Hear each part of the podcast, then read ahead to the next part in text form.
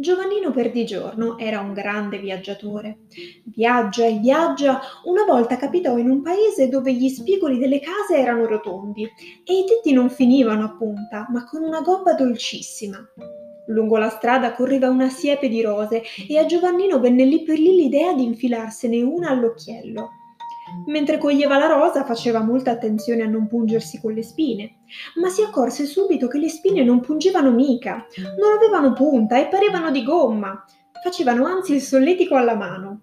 Guarda, guarda, disse Giovannino ad alta voce. Di dietro la siepe si affacciò una guardia municipale, sorridendo. Non lo sapeva che è vietato cogliere le rose? Ah, mi dispiace, non ci avevo pensato. Ah, allora pagherà soltanto mezza multa, disse la guardia, che con quel sorriso avrebbe potuto benissimo essere l'omino di burro che portava Pinocchio al paese dei balocchi. Giovannino osservò che la guardia scriveva la multa con una matita senza punta e gli scappò da ridere.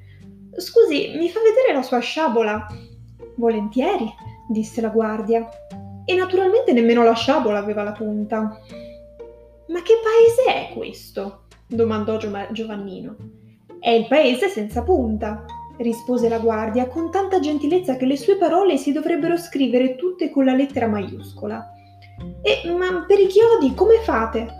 Ah, li abbiamo aboliti da un pezzo quelli, facciamo tutto con la colla. E adesso per favore mi dia due schiaffi. Giovannino spalancò la bocca come se dovesse inghiottire una torta intera.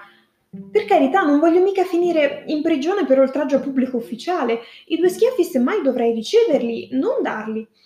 Ah, ma qui si usa così, spiegò gentilmente la guardia. Per una multa intera quattro schiaffi, per mezza multa solo due.